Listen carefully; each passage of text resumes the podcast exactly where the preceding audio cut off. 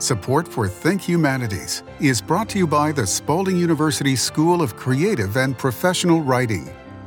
Think Humanities, a podcast for people who love history, philosophy, culture, literature, civic dialogue, and the arts. Think Humanities from Kentucky Humanities, where we have been telling Kentucky's story for 51 years. Here's your host, Bill Goodman. Welcome to Think Humanities. We'll have an interesting podcast today about a little known figure in Kentucky history, and I'll introduce our guest in just a moment. But first, let me tell uh, you about uh, a terrific lineup of experts, uh, not only including our guest today, but uh, a number of other professionals, uh, scholars, experts in our Kentucky Humanities Speakers Bureau. Uh, each year, we put together a roster of, of scholars, professionals, musicians, writers, poets. Uh, we even have a, a beekeeper who will come to your group and talk to you about how important bees are to our environment and to our Kentucky agriculture. Uh, our Speakers Bureau has uh, so many, many history stories, uh, stories we all need to hear again, and sometimes hear those stories for the first time. There are stories on uh, women's history in the state of Kentucky, Black history, and Black history not just during Black History Month, but all year long. Uh, the history of journalism in the Commonwealth, the history of Appalachian language, and um, something that, uh, again, that all Kentuckians love uh, mountain music. Uh, you can have uh, Michael Johnathon, the the uh, star of the, the WoodSongs Old Time Radio Hour come and sit right in your living room or your church group or your civic group and pluck his uh, guitar and uh, banjo for you. He'll do that. That's Michael Johnathon. He's available. We have uh, music from uh, the Morehead School of Traditional Music, a speaker that comes from there. So there's just such a great variety of programs, all listed on our kyhumanities.org website. Uh, today, um, our guest is Randolph Paul Runyon. He's an author and professor emeritus from Miami University of Ohio, but he now lives in Paris, Kentucky. He's re, uh, left the classroom and uh, is joining us, and we appreciate that very much. Uh, Dr. Runyon, uh, it's a, certainly an honor to have you with us and have you uh, back in Kentucky. You were telling me that you were uh, born and raised, or at least born a Kentuckian, and spent a long time away here teaching history. And today you're going to tell us the story of Elisha Green. Yes, I am. Uh, Elisha Green has been called the Rosa Parks of the 19th century, though there were many differences between the two stories. But Elisha Green, who was born in 1818 and lived until 1893, uh, was born enslaved in Bourbon County and at the age of 10 uh, was brought by his owner family to Mason County. And he spent the rest of his life uh, in Maysville or nearby. He uh, purchased his own freedom uh, in 1858 uh, by uh, earning money on the side and as a preacher uh, he he got the calling, and I interpret his personal mythology as actually an interesting difference between the two similarly named Hebrew prophets, Elijah and Elisha. He was Elisha, who in the Old Testament was the successor, the appointed successor to Elijah. And the Baptist preacher William Warder, who was a white man, who was the husband of his second owner, a woman, Elizabeth uh, Dobbins Warder. Uh, William Warder uh, was a role model for him, believe it or not, uh, in Mayslick in Mason County, Kentucky, at the Baptist Church there. And he uh, rivaled with him uh, to see in the course of his life if he couldn't break Warder's record of the number of people baptized. And when he became a when uh, Green became a Baptist preacher in 1845 in Maysville, uh, he began baptizing in the frigid February waters of the Ohio River at the foot of Wall Street. I'm not sure why he picked that time of year to do it, but the papers every year would say, well, he baptized 70 more or eight more, depending.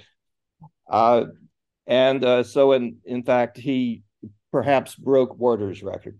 But he saw, just to dwell for a moment, I won't stay too long in this personal mythology, uh, but he saw, I believe, Warder as Elijah and himself as Elisha, as his name, in fact, by coincidence was uh, to carry on and to uh, actually improve upon uh, the saving record, the baptizing record of his predecessor. In the case of Elijah and Elisha, they were not doing any baptizing back then, but they were doing miracles.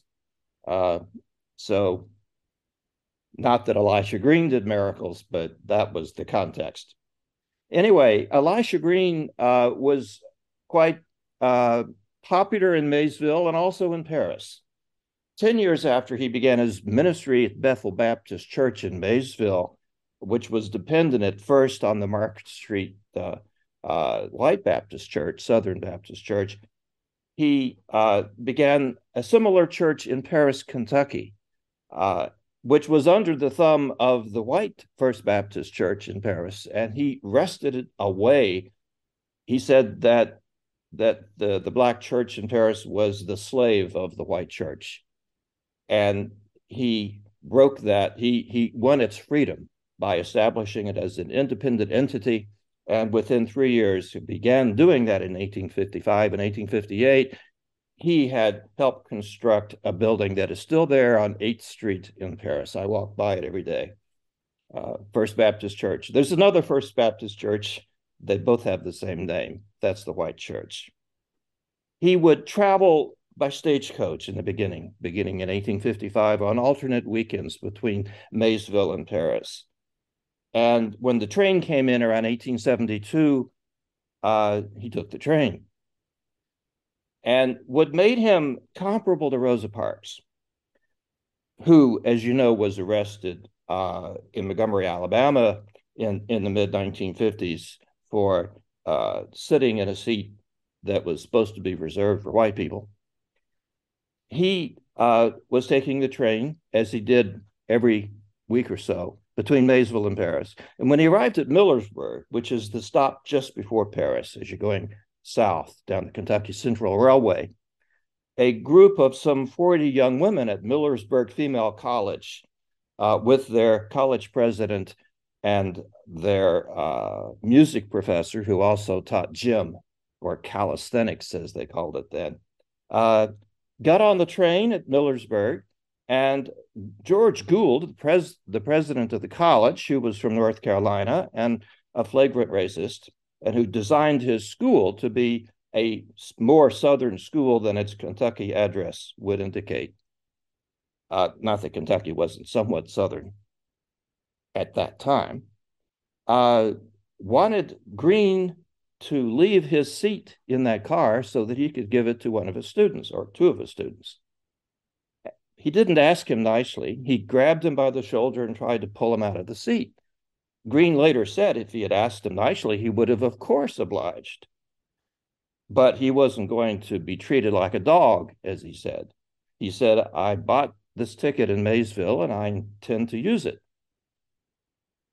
Of course, it was only eight more minutes until you get to Paris, eight more miles till you get to Paris, but the principle of the thing is, is what's at stake. Gould then called upon his calisthenics professor to try to help him pull Green out of the seat.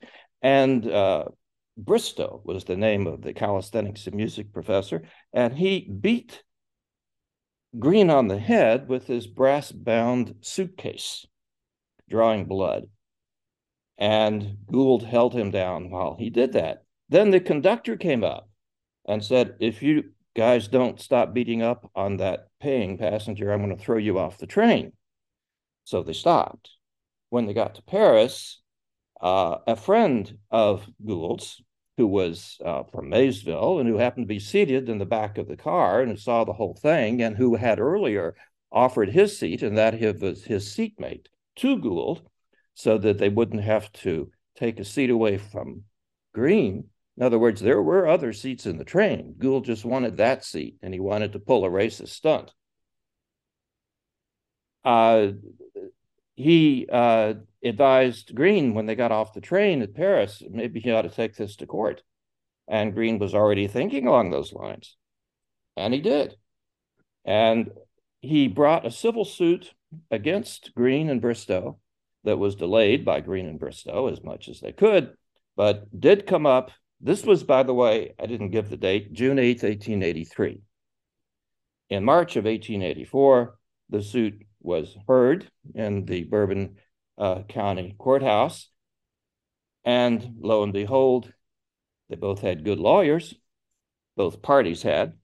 Green won. He didn't get the damages he sought, but he won a to- he won a, a victory of honor, and Bristow and Gould were compelled to pay court costs, which were considerable because considering that inflation has been about you know 3000% since then that would have been about $800 today uh, this contributed to Gould's downfall as the president of Millersburg Female College. He had had earlier problems. He had been accused of drunkenness. Uh, he certainly had committed adultery. He was married and had children. Uh, he and his wife did not get along.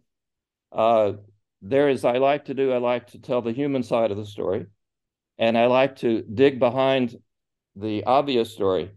And I, so what I do in the book, uh, besides speaking mainly about Green, his life before and after, which was honorable, heroic, and interesting, uh, I, I talk about Gould's problems, uh, what led to his resigning the following year from the presidency of the college, trying to start a uh, to to fill a similar position in New Mexico, which was a territory at that time, uh, taking Bristow with him, and then when then uh, Gould's uh, wife brought church uh, law charges against him in the Southern Methodist Church in the fall of '84, and he was defrocked, and he lost his job in New Mexico, and then he went on to become open his own church since he was obviously such a pious and holy individual.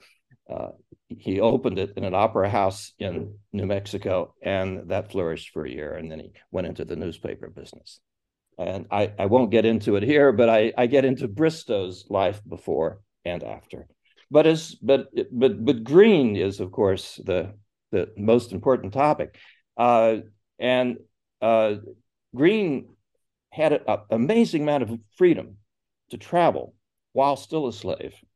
Uh, he uh, was passed from one member of the family to another, the Dobbins family. Uh, he spent most of his time in Maysville in the upper floor of, of a commission house, which I believe was located on Lower Market Street. And what is a commission house, uh, Dr. Runyon? A commission house is uh, a mercantile business in which farmers uh, bring their produce uh, to the house, and then it's sold for them. Mm-hmm. And they're right on the river, so it goes both up and down river, and is sold. And and, and uh, this was uh, John Porter Dobbins, uh, who who was the merchant, and he did so well that he he became wealthy. He uh, built a beautiful house in the shape of an octagon that's still here in well I'm I, when I say here I don't mean Paris, but in Maysville, mm-hmm. where I still think I live. Uh, uh, and in that house, uh, built in 1854, uh, Green uh, was then, instead of living as he had until then in, in the upper floor of, of the of the mercantile building in downtown, lived in the house or in a slave quarters behind it. And there, the eight-year-old daughter of John Porter Dobbins taught him how to how to write he knew how to read because he had enough spare time in the upper floor of the mercantile house on Market Street in Maysville to read the Bible twice through, and that's how he learned how to read. Uh, Isn't that was that a common practice at the time that uh, a lot of um, now was he was he uh, freed at that time? No, no, he was still no. a slave. He, he technically belonged to Elizabeth Dobbins Warder, uh, the wife of the preacher, uh, but she, but John Porter Dobbins was her son, and uh, so he helped out. He learned how to count and do math because he had to weigh produce, so he was mostly working there at the commission house. Mostly working at the commission house. Uh-huh. Wasn't it an, a practice though of um, of both uh, freed and and still enslaved uh, that they uh, did learn from the Bible, uh, reading uh, scripture and and reciting it back? Uh, I don't know specifically, but I imagine. Mm-hmm. For example, I wrote an earlier book on a slave named Lewis Hayden, who says who was in Lexington in the 1830s, 1840s, and, and he recounted that he picked up newspapers in the street and would learn to read from them. So in his case, it wasn't the Bible, and mm-hmm. the hmm. Bible was special for uh, Green because Green was always a very devout person. Mm-hmm. Oh, his interest. So uh, it, whatever scrap of printed material you could find. Uh, mm-hmm. uh, at, at, at one point, uh, John Porter Dobbins was looking for Green, who was up on the top floor, and he said, and he found him and said, "What the hell were you doing up there?" Uh, and he said, "Well, I was just reading." Well, but for years that went on. Mm-hmm. Mm-hmm. When did he? When was he able to leave the um, the ownership of um, of the Dobbins uh, family? And uh, this incident on the train occurred in the 1870s, I believe you said. 1883. 18, 1883 after uh, long after the Civil War. So by that time, uh, had he been given his emancipation? He had earned his emancipation by purchase, purchasing it through his mother, November 28th, 1856, after having done the same first for his sister Harriet in 1853. So he sacrificed his own freedom for his sister, but he earned money uh, as a preacher, even though he was a slave but but he he had enough free time. He also earned money on the side from Dobbins. Uh, in addition to his duties, once his workday was over, uh, he caught he caught rats, for example, uh, and he got twenty five cents a a rat. And uh, and on another occasion, uh, Dobbins had purchased a huge amount of bacon, and the bacon dripped grease all over the floor. And he was uh, Green was uh, instructed to put sawdust on the floor to soak up the grease. And then Green got the idea, you know what? I could get the grease out of this sawdust, and he did by putting it in a nail keg and putting that over a, a, a kettle that that had steam. I'm not sure how that works, but somehow he got enough grease that he sold it to a candle maker in Maysville. Uh, and with the money from the candle maker, he bought himself a set of silver spoons. I hesitate to ask what he did with the rats or what someone else did with the rats. oh, well, they were destroyed. I don't think he ate them. I don't think anyone else did. Uh, just caught them. Just caught them. And destroyed them. Okay. Destroyed them so that they were no longer, because there were a lot of grain, yeah. Bacon, and other food in the house. In your uh, research, uh, uh, Dr. Runyon, how common was it for for the enslaved? Um, we're, we're beginning to learn more about the daily life of of the enslaved. Uh, th- there's new history on and much conversation about either the romanticization of the slave life or not, uh, that it was cruel and harsh, or that they were happy and well fed and taken care of. That that that's debate is for another day. How common was it in your research? Have you found uh, in this case where there are other enslaved, much like Elijah Green, that had it sounds like uh, substantial, uh, uh, a good job. Uh, we're we're being well taken care of, uh, self-educated, but then we're being educated by a family member. Um, and were there a large number of African Americans in that community? There were in Mason County. They were mainly engaged in agricultural work. Uh, uh, throughout the South, I have found uh, several instances of uh, slaves who were hired out to work for someone else, often in a factory, and earned extra money on the side. sometimes when they were hired out, uh, not only did their owner get rent payment for them, but then they were able to share the earnings with with the owner. Uh, some worked in mines, some worked in well, uh, there were other preachers, for example, besides Green in Kentucky, who had a freedom to travel on the train or or the stagecoach to other cities within the state in order to preach at churches. Uh, and that's what Green had, but he hmm. wasn't the only one. I, I came across a couple of others. So by uh, 1883, he was not relegated to a segregated car, obviously. That's right. There, yeah. there was. It's amazing. I was amazed. Uh, uh, that didn't come until 1893. Uh, really? Yeah. Uh, it, at that time in 1883 and the 1870s, uh, there was there was complete freedom. Uh, there were cases, anecdotes told in the Paris, Kentucky newspapers, for example, about a conversation held with slaves or, or, or black people that weren't necessarily slaves uh, people sitting next to them, uh, or at least in the same car, uh, and also in the stagecoach. Uh, Green, uh, as I said before, the, the railroad finally w- was completed from Maysville to Paris and then to Lexington around 1872. Prior to that, since 1855, was taking the stagecoach. And uh, he talks about some conversations he had with white people in the stagecoach. And the stagecoach was too small to segregate. Hmm. Uh, uh, and uh, however, it was a little more dangerous for the for the slave because uh, there was no conductor to keep order. The driver, but the driver's busy. Uh, uh, he, he he just after he bought his freedom. So, and that was as I said in 1856. He the stagecoach coming from Lexington to well Paris to Blue Licks, which he uh, often would, he would stop for lunch or supper there at the big hotel.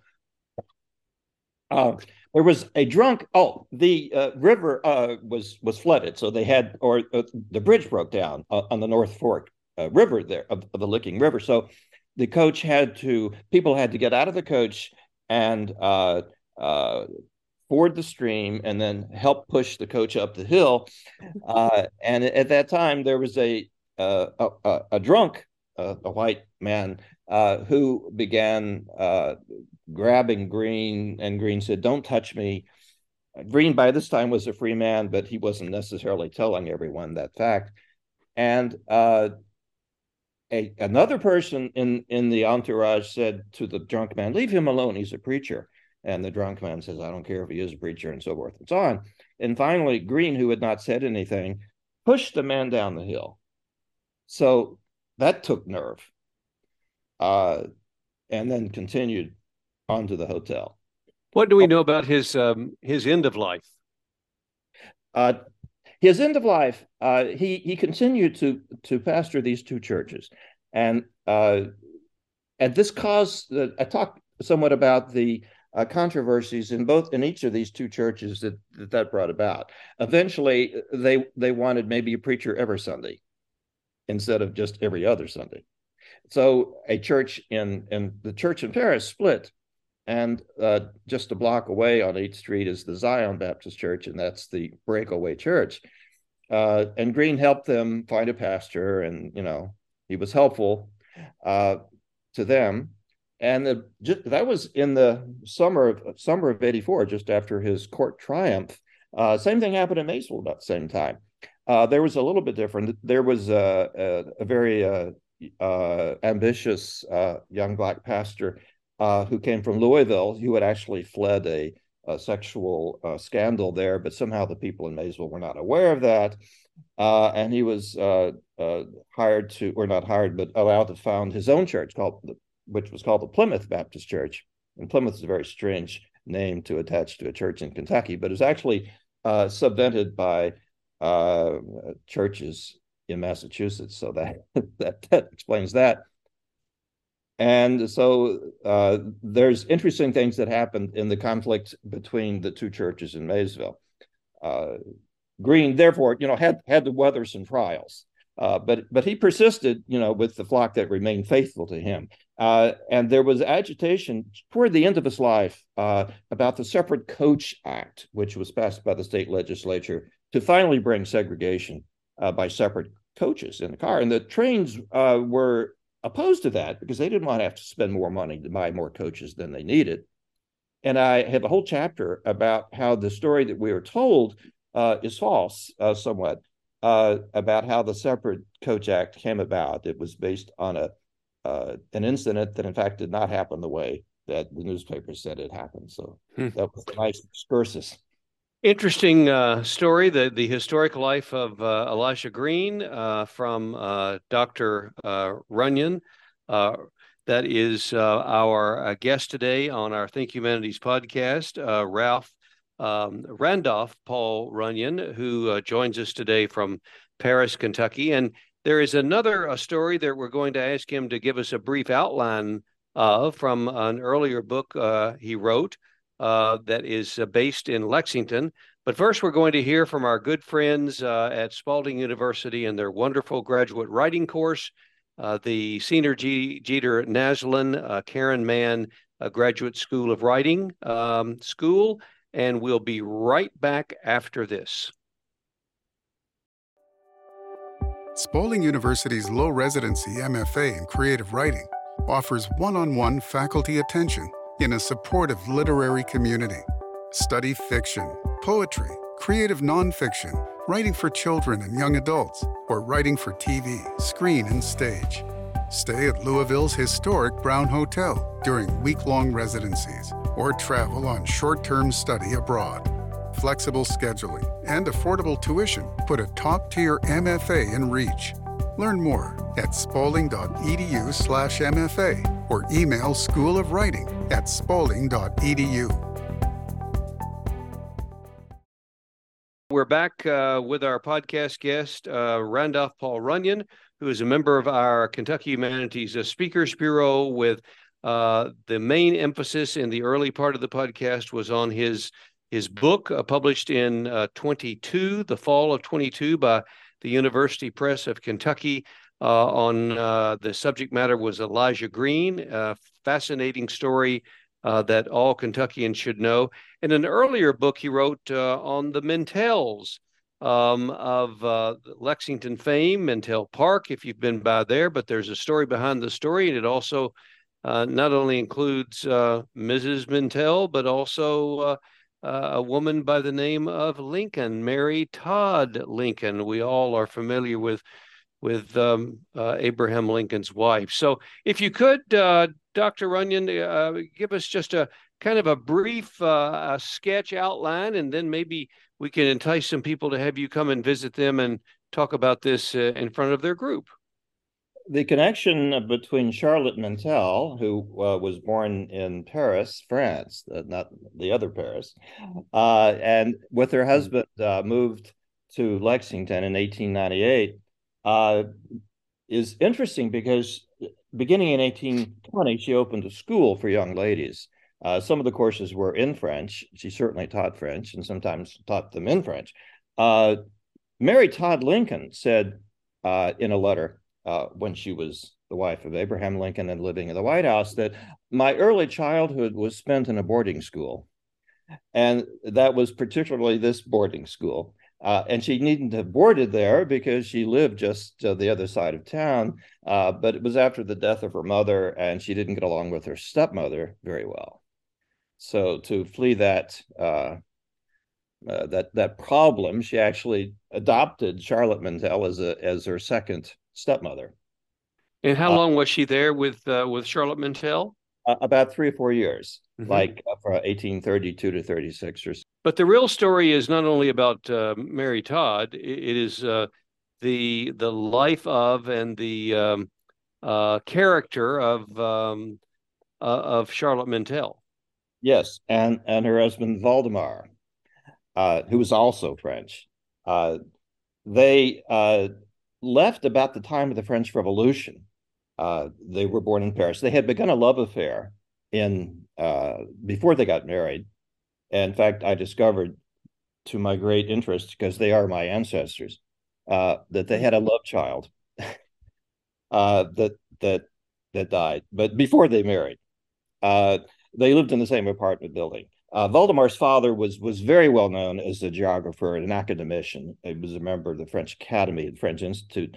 Uh, Charlotte uh, was probably more intelligent than her husband. Uh, her husband was good looking, but but she was smart. Uh, they uh, were living before Lexington in Gallipolis, which is this town of 500 French people in southeast Ohio, right on the river uh, Ohio River, uh, and uh, in the midst of the Indians. But the Indians liked the French, and this was true throughout the Midwest because the French knew how to deal with Indians. They were nice. They adopted their language. They adopted their food. They traded with them. Where the the, the Anglo Saxons were aggressive against the Indians, and the Indians did not appreciate that. Uh, but it was hard in Gallipolis that they were on the edge of starvation. They were there for a couple of years in the 1790s. Uh, then they moved to Washington, Kentucky, which is now part of Maysville for a year or two. And then they moved to Lexington in 1798. And they, they had a hard time surviving because they didn't have any guaranteed income. Uh, Valdemar tried various trades. Eventually, he became a commission merchant too, like John Porter Dobbins in Maysville. Uh, uh, and the school was an effort to to make money, and it finally succeeded. Uh, and Charlotte Mentelle had many stories to tell about how she fled the French Revolution uh, with a blunderbuss with had a bayonet on it, and I have a picture of that uh, in in the book. And uh, tell us uh, very briefly. She uh, was infamous, uh, according to to your research and your writing, for for taking long walks in Lexington, the streets of Lexington, and she she walked and read a book at the same time? Yes, she she she had a book in her hand always as she was walking. Uh, and it's some distance out now the Richmond Road to where she lived, which was just across the street from Ashland, the the the the estate of Henry Clay. So that's a mile and a half or two miles, and, and she was constantly walking. She she never rode. She never you know drove. Never rode in the carriage hardly. Uh, actually, uh, uh, history repeats itself because now I, as her great, great, great, great, great grandson, am accused of the same thing in Paris, Kentucky. They say, "Oh, you're the guy's always walking around." Except instead of reading a book, I listen to podcasts. so there are not other walkers in uh, in Paris. No, and it's very hard because people park on the sidewalks. Sometimes you have to walk in the street to get around the parked cars. Oh goodness. Well, uh, interesting story and and uh, uh, an interesting Speakers Bureau member. Uh, you've been listening to Randolph Paul Runyon. Uh, Dr. Runyon uh, is now a, um, a Kentuckian, not only by by birth but now settling back in to our uh, wonderful bluegrass. And uh, uh, we're glad that you're you're back in the state, and hopefully we'll meet in person someday. And uh, you, you, will, I'm, I'm, sure, continue to. I'll bet you you've got a project or two you're working on right now. I do. I've just finished a book on Sally Ward of Louisville, Belle of Kentucky. She was she was very beautiful. Uh, people uh, almost bowed down to her in the street because of her beauty. Uh, people, uh, farmers named their off their most beautiful goat, calf, or horse after her but uh, she she was very wealthy. Uh, she rode her horse through the market house in Louisville. That caused a scandal, uh, knocking you know the vegetables over. Uh, very careless of her. Well, thank you, sir, for being with us. Uh, we appreciate it. Once again, uh, if you're interested in having Dr. Runyon join you and your group, kyhumanities.org, you can contact him directly. If you need some help at all, let us know. Uh, thank you, sir, for joining us on Think Humanities podcast. You're welcome, and thank you. Think Humanities is a podcast from Kentucky Humanities, where we have been telling Kentucky's story for 51 years. Think Humanities is available at kyhumanities.org, iTunes, and SoundCloud. Join us next week for a new episode of Think Humanities.